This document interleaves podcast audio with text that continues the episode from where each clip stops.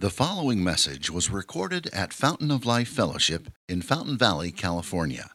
For more information, visit www.folfcrc.com. All right, so great to be together. I'm excited to dive into Mark with you, but let's pray. Ask God for his help. Heavenly Father, we're so thankful for the gospel, and we're so thankful for these gospels that tell us about Jesus.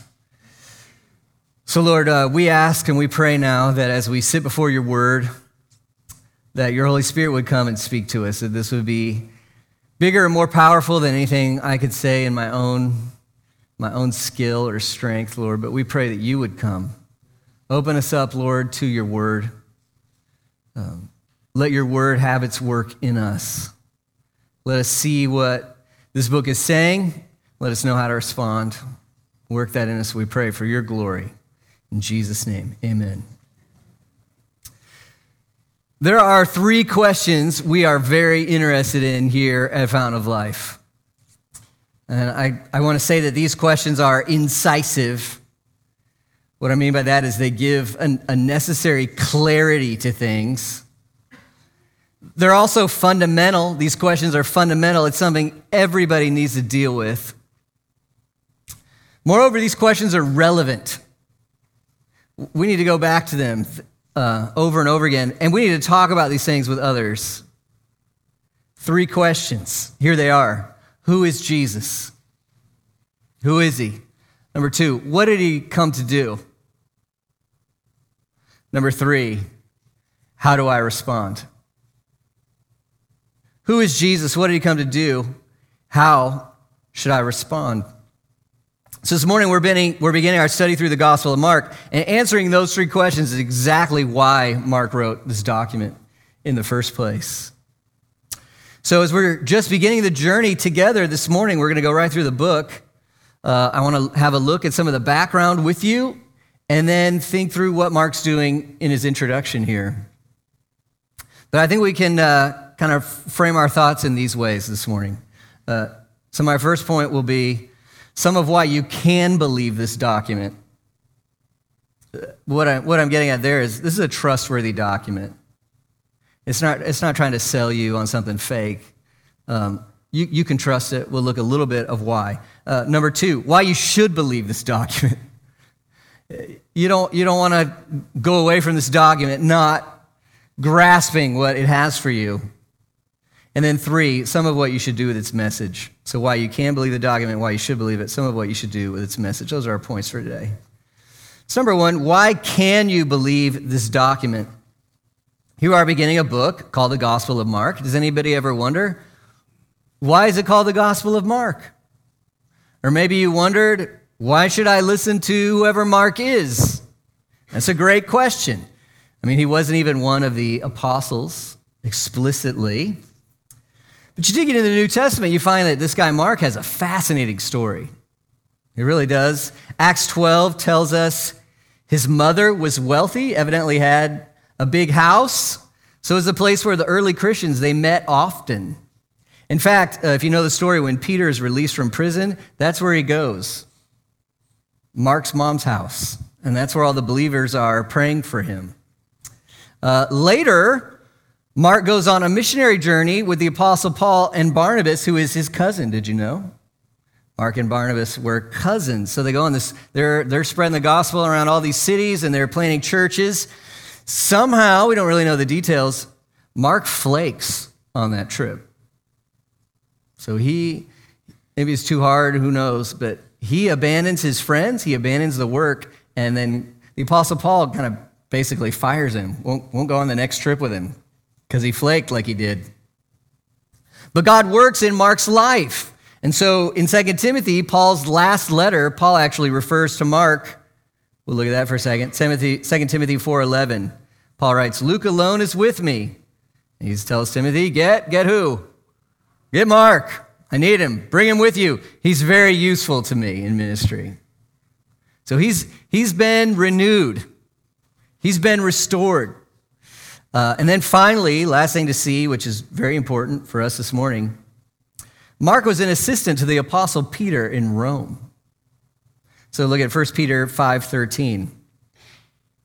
She who has it Babylon, well, let's unpack that. She, local church, Babylon, that's, how, that's what you call Rome. That's how they feel about Rome. She who's in Babylon, who's who is likewise chosen, sends you greetings, and so does who? Mark. And then what, is, what does Peter say about Mark? My son. So they're, they're very close. Mark works with Peter very closely. And you know, it's, it's interesting to think about what Mark and Peter have in common. They both know what it's like to kind of be prominent in leadership and then really mess it up. And, and live in that shame and that failure, but then also be restored. So they share that in common. It's really interesting. Restored by the grace of God. End result Mark loves Jesus, he loves Jesus' people. And so we, what we get is by the late 60s AD, Peter is killed for preaching Jesus. And the unified testimony of the earliest leaders of the church tell us Mark wrote this gospel from the eyewitness account of Peter's testimony about Jesus. So these are Peter's teachings, recollections about Jesus, as recorded very intentionally for the church by Mark, Peter's close associate. So there's, there's some real honesty here. Number one, um, if, if, if this was a movement that's just trying to sell stuff, you would call this the go- Gospel of Peter. He's the famous name, but they call it the Gospel of Mark. Why? Because Mark wrote it. They're just telling you the truth. Mark wrote it. Um, not only that, in this gospel, Matthew, Mark, Luke, John, this gospel is most honest about Peter and his failings. That's fascinating. Mark tells you the truth about Peter, and, and as you read through it, sometimes well, he doesn't look so good. He's foolish. He makes terrible mistakes. Listen, if you're trying to sell something, do you make one of your most prominent leaders sometimes look like a fool in, in one of your core documents? There's no way. Why is Mark happy to tell you the truth? about what Peter was like. Number one, because Peter told him the truth about what Peter was like. And number two, because they're both absolutely committed to honesty. Absolutely committed to honesty. So you can trust this book. There's just some reasons you can. Let's think, we, thought a little bit about the author. Let's think about the audience. Who's Mark writing to? Well, this, this gospel is unique in a few ways. Number one, it's the, it's the first gospel written. Um, but number two, it's written for Roman Christians. Roman Christians. So if you read Matthew, that very much has a, a Jewish audience. And you, you, can see that in many ways. But Mark, that, Mark was written for Romans, so he uses Latin words to describe things often. Also, uh, Mark explains Palestinian religious practices because he's assuming his audience doesn't know what he's talking about. You see that in Mark. And finally, uh, the great profession in this book, it culminates in a profession of a Roman centurion, if you can believe that. So this, he really is writing it for Roman Christians or Romans thinking about becoming Christians. But I also want to, I also want to think about this. So why did Mark write this? What's motivating him? So certainly one motive, it's, it's obvious, right? He, he wants to get Peter's account of Jesus written down so others can see Jesus through Peter's eyes. We want, we want the world to see Jesus. That's certainly a fundamental motivation, but there's more. In the late 60s, Nero, the Roman emperor, went nuts. And there were devastating fires that raged throughout the city. He may have caused them, not sure. But whatever the cause, Nero ends up blaming the societal collapse on Christians. So here's an account from the historian Tacitus. Okay, this is a Roman historian, late first century. This is what Tacitus says Nero fabricated scapegoats. Okay, this is not a Christian trying to pump up Christians. He, Tacitus is not a Christian. But he's telling you, Nero fabricated scapegoats and he punished this is a scary phrase with every refinement. the notoriously depraved Christians, as they were popularly called. First, Nero had self acknowledged Christians arrested. Then, on their information, large numbers of others were condemned. And here it gets ugly. Look, dressed in wild animal skins, they were torn to pieces by dogs, or crucified, or made into be torches to be ignited after dark. How many of you coming to church next Sunday if that's happening in this country? Where are we going to meet? Think about what these people are going through, the persecution they're experiencing. So, uh, one reason Mark is writing this then is if you're going to endure for Jesus, you better hold the honest truth of who he is, what he came to do, and how to respond to him very closely. This is written for a persecuted church. This is someone giving hard, important truth to people who desperately need it. We can trust it. Just a couple more things about the book. It's written, it's got to be written probably eight, between 80, 65 and 80, 70. It's a, it's a really good guess. So, you know what that means? That means it can't be legend or myth. Can we just clear that out? Oh, look at the myth of Jesus in Mark. No, no, no, no, no. If you're going to have legends or myth, you need hundreds of years of separation from the source. This is written 30 years after the life of Jesus, which means when Mark tells you about miracles or feeding thousands of people or, or any of these things that seem supernatural and maybe hard to believe, you realize when he wrote it, um, there would have been crowds of people who could have said, Oh, I was there, that never happened. That doesn't happen. Yeah, that happened. Because it's written 30 years after Jesus' life. So Mark can't be making stuff up. Moreover, we have a paper trail on this document from today all the way back into the second century. So, what I mean by that is when you open this book right here, you are really and truly reading Mark's careful account of the eyewitness testimony of Peter about Jesus. It's right here in our hands. Amazing. All, all that's to say, you can trust it, all right? Why should we trust it? Well, now, now let's get into some of what Mark said. He begins his book here, verse 1, the beginning of the gospel. Now, before we go any further, I want you to know that, uh, first of all, clarifying terms, right? We, you could say this is Mark's gospel about the gospel. Is that confusing? So, so the word gospel is both a kind of literature, Matthew, Mark, Luke, and John, it's a, it's a kind of literature, a witness document about Jesus. But so it's a gospel about the gospel. Does that make sense? It's telling you the gospel. But we need to realize that the word gospel was not new at all to this Roman audience. Not new at all. Uh, the, gospel, the word gospel there would commonly mean really good news that changes everything about life. So, so if, uh, if, if your home army won an incredibly important battle, someone would come and announce the gospel, the good news. We won. We, uh, the enemy can't get us. Or if there's a new king, listen to the gospel, the good news. Uh, in fact, I'm going to read to you an inscription that was on a building in 6 BC. Listen to this. The birthday of Augustus Caesar has been for the whole world. What is it, everyone? Did you know? The beginning of the gospel. Do you, do you hear this claim? What's the good news that changes everything for us? According to the Roman culture, it's that it's the Caesar, Caesar Augustus. Uh, it continues the most divine Caesar we should consider equal to the beginning of all things.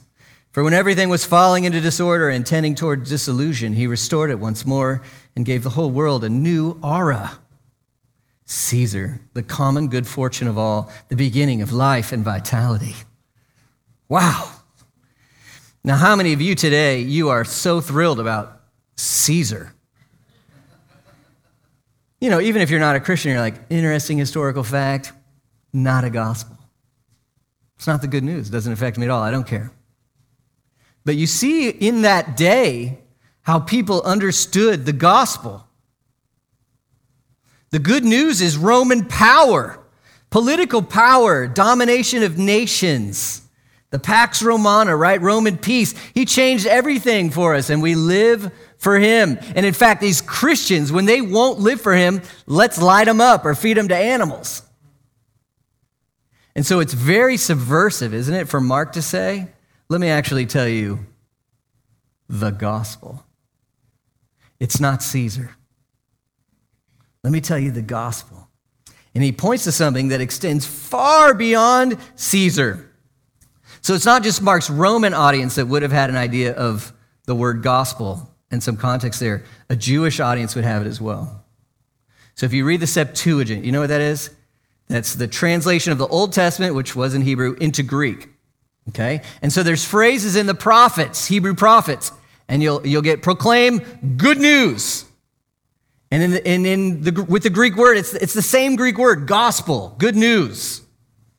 And so Mark then wants to start, hey, let's look, let's look back further.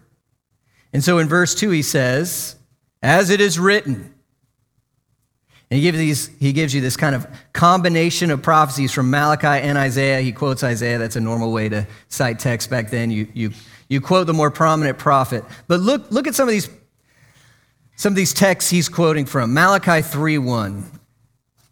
Malachi 3:1. What does God say to his prophet? This is 400 years before Jesus. What's God going to do? Behold, I, what does he do? This is really important. I send my messenger. So we got a messenger coming. And what's he going to do? He's going to prepare the way before me. God's coming? God's coming? What does it look like for God to come? How many of you get nervous when you have to have hospitality? Somebody's coming over, right? You got to clean stuff. You're like, we can't do this. It's impossible. People are going to see how we really live, you know? It's chaos. Make it better. Why they come over? What happens when God comes over? He's coming. That's what this, he, the Lord whom you seek, and it's a little sarcastic in, con, in context, he will come. Are you sure you're ready for this? So God's coming, but who comes before God? His messenger. That's the good news. God's coming. Or here's Isaiah, 300 years before Malachi. This is 700 something years before Jesus. Isaiah 43. A voice cries in the wilderness. So, so where are we going to meet God in some way? In the wilderness. Prepare the way for the Lord. Make straight in the desert a highway. For who? Who's coming? God's coming. And then down further in the chapter in verse 9, O Jerusalem, herald of, and there's our word. In Greek, euangelion, the gospel, the same word. This is the good news. Lift it up, fear not. Say to the cities of Judah, Behold, your God, He's coming. That's the gospel. And what happens before He comes? There's a messenger. All right, and we're going to meet you in the wilderness somehow. You know, the wilderness in this in the storyline of the Bible, the wilderness is a place of both testing and renewal. God, God brings you somehow to the wilderness and, and you get refined there. You get tested, you get worked on, but you also, you also have a closeness with God in the wilderness. We're going to meet you in the wilderness. You're, you're called away from other allegiances to deal with God. So we have this, this the beginning of the gospel, Mark says. I'm going to tell you, show you the beginning of the gospel, and it's the promise that God is coming, and that will change everything. God's going to come. But before he comes, there'll be a messenger who will get you ready for him. Okay. So do you see what Mark is now saying? Look at, look at verse 1. Mark's very clear. The beginning of the gospel of who? Jesus Christ the Son of God. What does it look like when God comes? It looks like Jesus. That's what it looks like.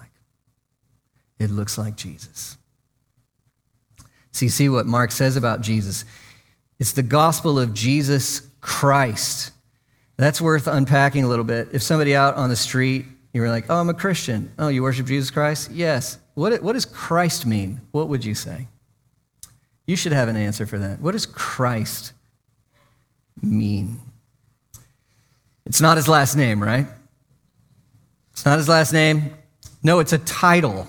In fact, uh, the, the Jewish people in this day, they were waiting for the Christ, and there were false Christs.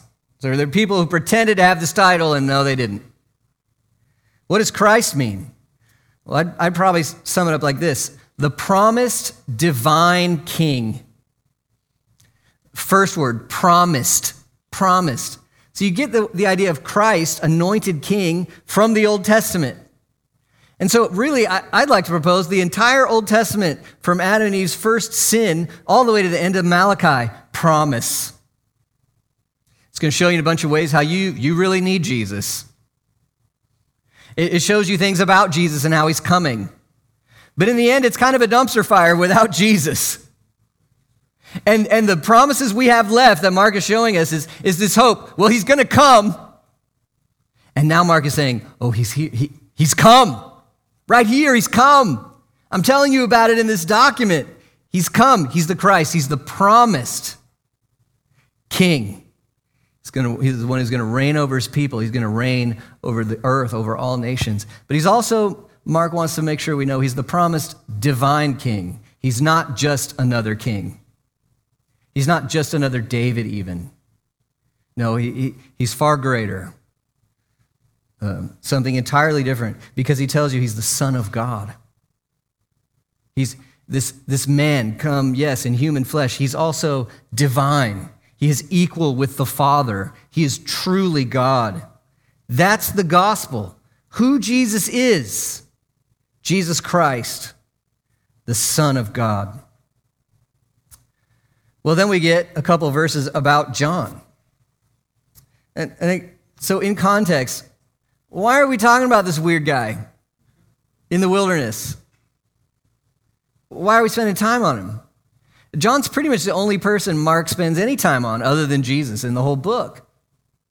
Why does he spend time on John? Well, remember the promises? What, what were the promises from Malachi and Isaiah? God's going to come. Who's going to come before God? A messenger. And so, in order to establish what we want to establish here, we need to point out that there was a legit, actual messenger who prepared the way for God to come. So, who is it? Verse 4 John appeared, baptizing in the wilderness, proclaiming a baptism of repentance for the forgiveness of sins.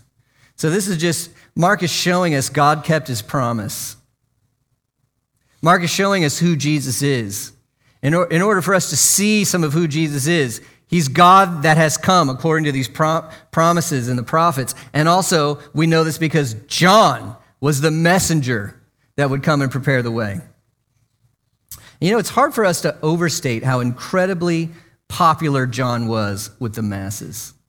I heard, I heard one uh, pastor say if John was here today, like his sermons would be the most downloaded um, politicians would have to like pay attention to what he said. They'd be worried about him or you know, skeptical, but he, he would be on their radar. Um, every book he wrote would, would sell out. He was incredibly popular. Uh, popular. Did you know he makes extra biblical historical sources? Crowds loved him. And even though his message was you know, it looks harsh. He was not the guy with the bullhorn on the corner that everybody's like. So, some of those guys want to be like, I'm like John the Baptist. No, you're not. No, you're not. Because crowds of people thronged to hear John the Baptist. He was incredibly persuasive. He, he had a unique authority to him.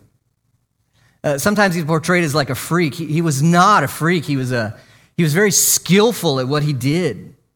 It was obvious to the people. I mean, later Jesus makes uh, this illustration in a debate, and he says to the Pharisees, So, um, was John the Baptist from God or not?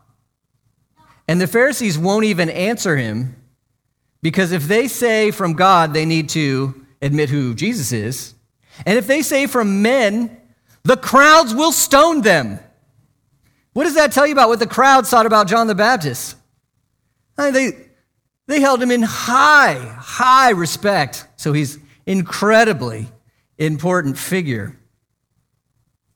Well, now we could ask, well, why does Mark mention John's dietary and fashion choices?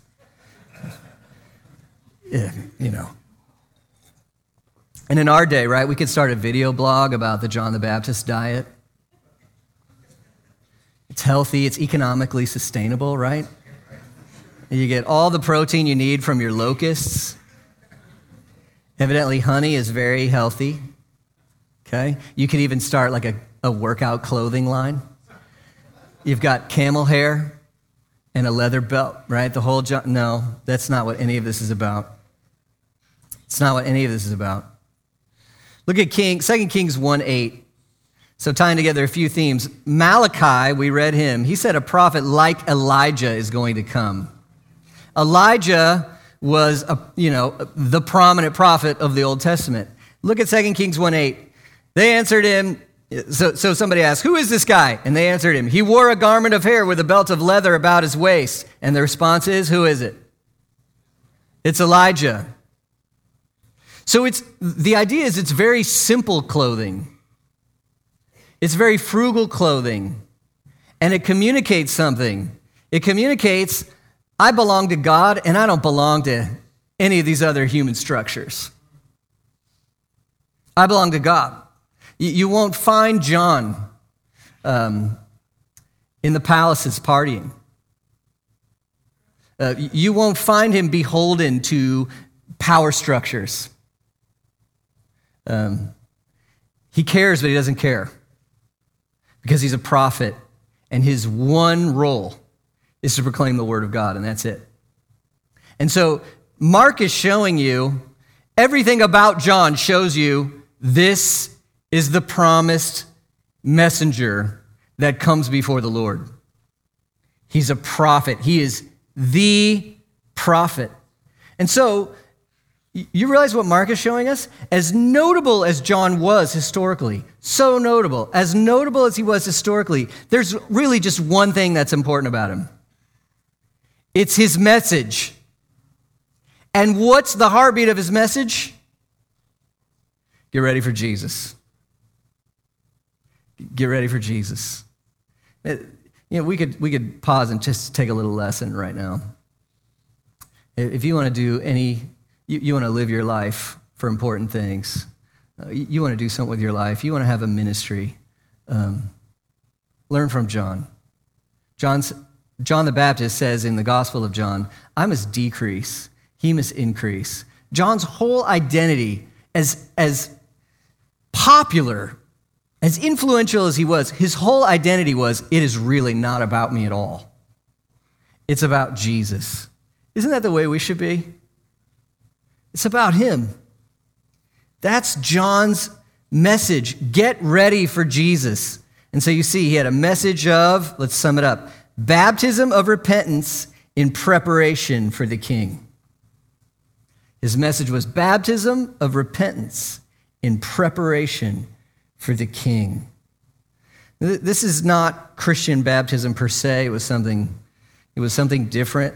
Uh, it was a radical idea for, for the time. A, a lot of scholars think a, a, good Jew would never think, oh, I need to be baptized, because you're already a child of Abraham, you already go to synagogue, you're already moral, you know the law, you don't get baptized. But if a Gentile, like one of those people, pagan sinner, if they want to become Jewish, well, we'll baptize them to, you know, get them, get them ceremonially cleaned.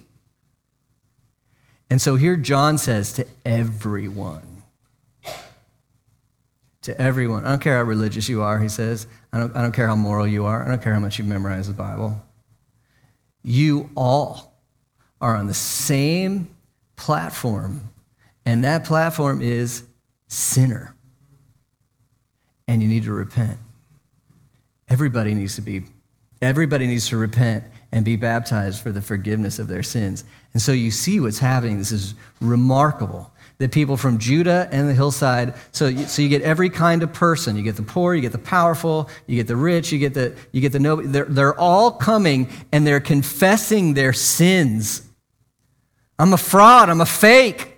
Yeah, I went to church. Yeah, I know the scriptures, but it's not even hitting my heart. I've, I've got to, I've got to have some integrity. I got to be done with my hypocrisy. That's what John was drawing people to and say they would go out to the, mil- to the wilderness in a way to meet with God and say, I, I've got to get right with you. I've got to, I've got to put my sin, my rebellion away. And, and John says this whole process of you realizing the truth of who you are and your need, that gets you ready for Jesus. That gets you ready for Jesus. Let's see three things John emphasizes about Jesus. Verse 7 John preached, saying, After me comes he who is mightier than I. So, one thing to see about Jesus is that he's mighty. It's interesting again to compare Jesus and Caesar, right? Two competing gospels of the day. Yeah, Caesar's mighty. He can de- defeat nations and throw you to the lions. But Jesus is the Son of God mighty. He's sovereign over all of it. Nations rise and fall according to his hand and plan. But, but even here, there's more. You know, Jesus uses this word of himself in Mark 3. It's a different kind of mighty. Jesus can do something Caesar could never do. In this use of the word in Mark 3, Jesus says, I'm stronger than Satan. I'm going to beat him up and I'm going to steal his stuff. I, love it when Jesus talks like that, don't you? It's like, let's go, you know? I can whoop Satan and I'm going to steal his stuff. Whoa. What does that mean? It means Jesus is strong enough to, to save people from sin, death, and hell. He's that kind of mighty. He save you. Second thing, Jesus is glorious. John uses a, uh, a negative example, right? Um, in ancient times, feet are nasty. Some of you are like, same thing in modern times. Um, I agree. Yeah. Ancient times, especially, you're wearing sandals, it's a dusty path, animal droppings, etc.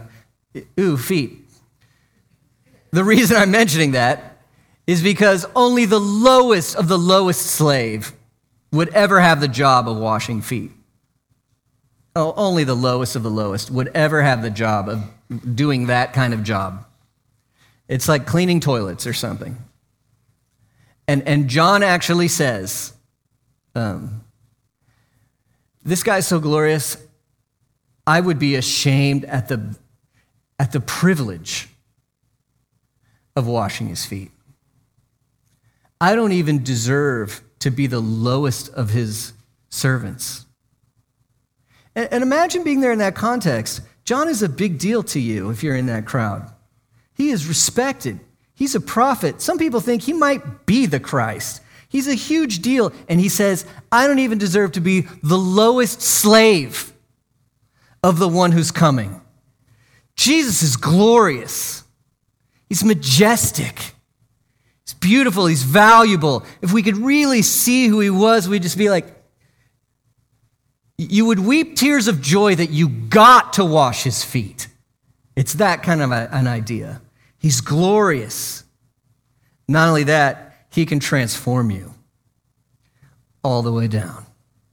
He can transform you. So John baptized with water, and it had, it had a significance, right? You go to the water, it symbolizes your cleansing. As you confess your sins, God is merciful, He forgives you. And so baptism, there in that case, it symbolizes that cleansing. But John says, man, all I've got is water.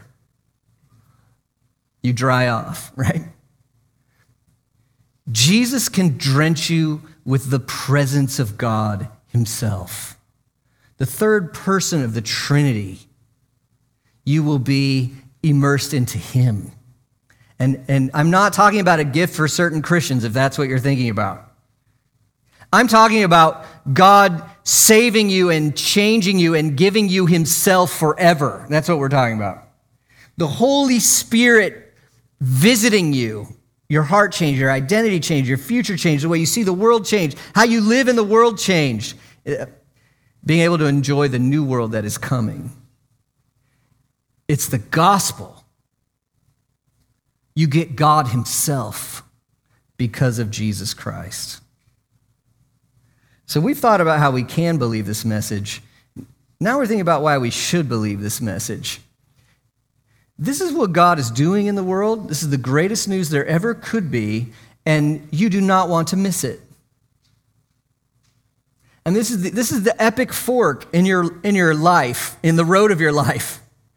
And, and one way is the face of God and his love and forgiveness and restoration in heaven.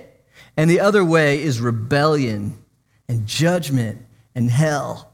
Uh, one way is love and life and truth. The other way is lostness, brokenness, darkness. You don't want to miss the gospel. You should believe this. All right, so we're thinking about, I started with three questions. Who is Jesus? Do you have an answer for me from this text at this point? Who is he? He's the promised divine king, he's the Son of God. That's who he is. How should we respond? And you get, well, I should, I should go meet John in the woods. Okay, I, I should, I should uh, repent of my sins. Yeah, we're getting there, but that's not enough yet. It's not enough yet. There's something else we need to see. Yeah, as we walk through this book together, and I'm, I'm so excited to do it over the weeks, Mark tells us, doesn't he, who Jesus is at the very beginning of the book? It's not a secret. Here he is. And then he proves it throughout his book as he shows you story after story after story after story. I'm, this is who he is. See? See? See? And then it's almost ridiculous as we read the book how through the book nobody gets it. Even Jesus' own disciples are so slow to get it. They just can't, it won't go in. And when someone does begin to see it, Jesus actually tells them to be quiet and not tell anyone. See that several times. And you're going to think, I don't understand. Why would you say, don't tell? Why does Jesus do this? Here's why. Because you can't really understand Jesus and how to respond to him until you see with clarity what he came to do. Jesus is going to shock everybody. Mark 10 33. Look at this. See, we are going up to Jerusalem. This is the Christ. This is God's promised king. This is the Son of God. See, we're going up to Jerusalem, and the Son of Man will be delivered over to the chief priests and the scribes, and they will condemn him to death and deliver him over to the Gentiles. And they will mock him, and they will spit on him, and flog him, and kill him. And after three days, he will rise. The first half of Mark is look at the authority of Jesus as the Christ, the Son of God. The second half of Mark is look at how Jesus came to die. I mean, the book is loaded over, leaning into his death. How different a gospel than the gospel of Caesar. This king is also the Son of Man who came to suffer. And why? And friends, here's the beautiful mystery it's his cross where he shows his might remember? He's mighty. This is how he defeats the strong man and claims you for his own. Mark 10 45. The Son of Man came not to be served, but to serve and give his life as a ransom for many. Oh, just behold with clarity what's at the heart of the gospel that Jesus Christ, God Himself in the flesh, who deserves all glory, praise, honor, love, and service from all of us forever, He says, I came to serve you. And the way that He did it was to die in your place on a Roman cross. And on that cross, He bought you. He made the trade where He was treated as your sins deserve as your substitute in your place, taking on the wrath of God we each deserve for our sin. That's what He did for you, that's how He served you. And He rose from the dead in victory, showing that it's true. Friends, it's at the cross where we see who Jesus is. It is, very ironic that in this gospel, the first person to really get who Jesus is as the Son of God it's a Roman centurion. And what does he say? Mark 15 39. When does he say it? And when the centurion who stood facing him saw that in this way he breathed his last, said, Truly, this man was the Son of God. It's at the cross where you see more of who he is and what he came to do. Jesus is the Son of God who came to save you from your sin by dying and rising on your behalf. Who is he? The promised divine king. What did he, came to, what did he come to do? Save us from our sins through his life, death, and resurrection. How should we respond? Well, we're going to see. Uh, we're going to see. I'm going to. I'm going to give you three things just briefly. We're going to see them have more depth as we go through this book later. But I'm going to give you three responses that fit with who Jesus is and what He's done. Number one, repent and believe. Look what Jesus says in Mark 1:15. Repent and believe the gospel. These are two aspects of faith. Repent means to turn from. Okay? You're living for, every one of you has a gospel right now, right? You have a good news. You have something you're chasing, something you're living for. And for some of you, it's not Jesus. Or maybe, maybe you say, I'm a Christian, but I, I put some other things too, too high on my list. To repent is to, is to realize I'm going the wrong way. It's like all those crowds that went out to John the Baptist. I'm living for the wrong things. I got to turn. To repent is to turn from sin and rebellion, and then faith or, or believing is to turn to Jesus, you're my God. Jesus, I look to you, your life, your death, your resurrection. I believe you. I believe your word. Turn from, turn to, repent and believe. So, of course, if you're not a Christian, uh, we're so glad you're here. We're patient with you. If you want to take time and be like, I need to figure this out, I got questions, there's nothing more I would love than to talk with you about those questions. But what we really want for you is we want you to hear this gospel and believe it. Repent and turn from your sins. And we say that to you because we were all in the same boat as you. We were sinful rebels, and then God, in His kindness, shows us Jesus. Nobody's here because we're better than other people. We're all sinful, and we need Jesus to save us. Repent and believe. Second way to respond you know, one reason that first question, who is Jesus, is so important is it frames how you respond, right? So if Jesus is just a good teacher, isn't that everybody's favorite thing with Jesus? Oh, he's such a good teacher. Everybody likes Jesus. Maybe he's even a prophet. If he's a good teacher, what can you do with him? Well, say nice things about him every once at Christmas, right? Maybe, maybe hop in a church once, but you, you can take some of his advice, but in the end, you still get to live for yourself.